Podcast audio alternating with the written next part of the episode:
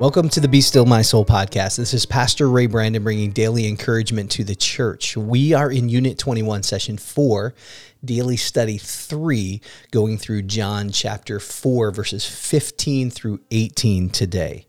And uh, we, as we detailed yesterday, we are meeting Jesus and uh, the the woman at the well, the Samaritan woman, who Jesus values as an individual. Um, he breaks a number of uh, cultural barriers to communicate the the truth of His grace to this woman. And today, what we see in this passage is the issue of conviction, uh, conversion coming to Jesus means that we have a conviction of sin. We are saved to Jesus from our sins because of what Jesus has done for us. Now, I don't know about you. You're probably the same as I am, but I do not like to be convicted of my sin.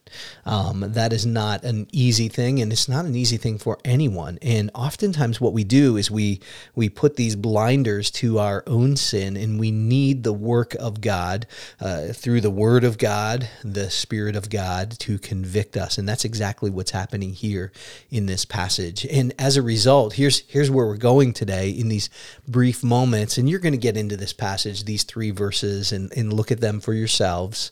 Um, so this is not all that that is here. As as you know, I can only in a short amount of time maybe orient you to one thing um, in the passage, but conviction is definitely one of the things that is here in this passage, and uh, the the woman doesn't understand, doesn't grasp, firmly grasp what Jesus is speaking to her about when it comes to to living water.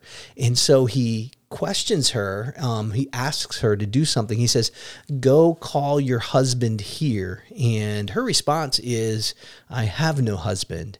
And Jesus has insight from the Spirit of God. Um, she's not lying, but she's not telling the truth either.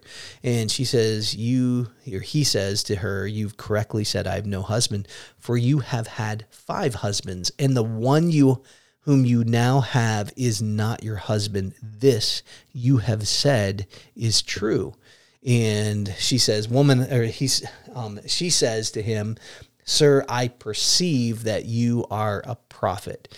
And uh, so he is getting to the heart of the issue in this, and that is her sin.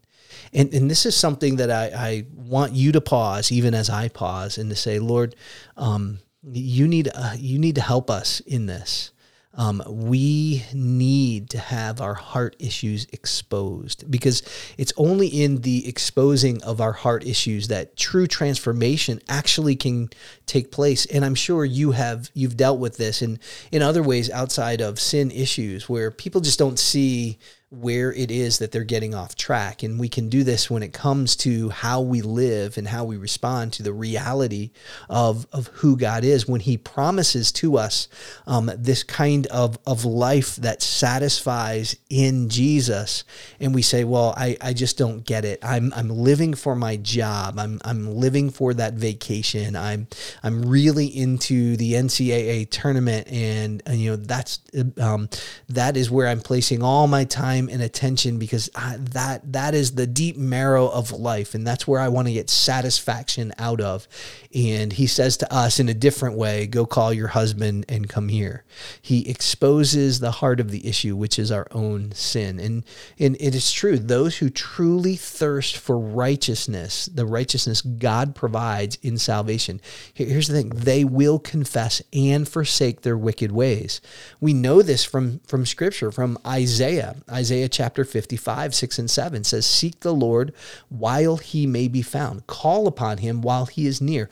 Let the wicked forsake his way and the unrighteous man his thoughts. Let him return to the Lord that he may have compassion on him and to our God, for he will abundantly pardon. Isaiah 55, 6 and 7.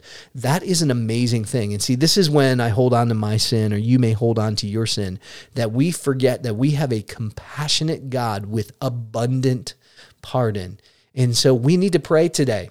And we need to pray that God will work in our hearts and our lives, that God will expose, that He'll peel back um, those hard, callous layers, and that that He will um, that he will show us because he gave himself for us to redeem us from every lawless deed and to purify for himself, a people for his own possession, says the scriptures, zealous for good deeds. Zealous for good deeds. Um, we see this in Titus 2 and Acts 3 and Ephesians 5, 25 through 27 and Colossians 1, 20 through 23. This is something that is through and through in scripture. So we need this, brothers and sisters. Friend, we need this. We need to ask God to convict us of sin who has an abundance of pardon. His compassion is towards you. Um, so so pray. Maybe you're you you you're riding in the car today, this morning, this evening. Um, you're sitting in your house. You get your earbuds in. Maybe you're, you're actually mowing the yard for the first time in this season. Understand that you need conviction of of sin. It's a necessary thing. Lord, purify us. Um, make us more and more like Jesus. Help us to turn because you are our only source for life and hope and peace. You are the rescue for the world, and you are King today on the throne. And so, Christian, let us live like it, turning to Him every single day.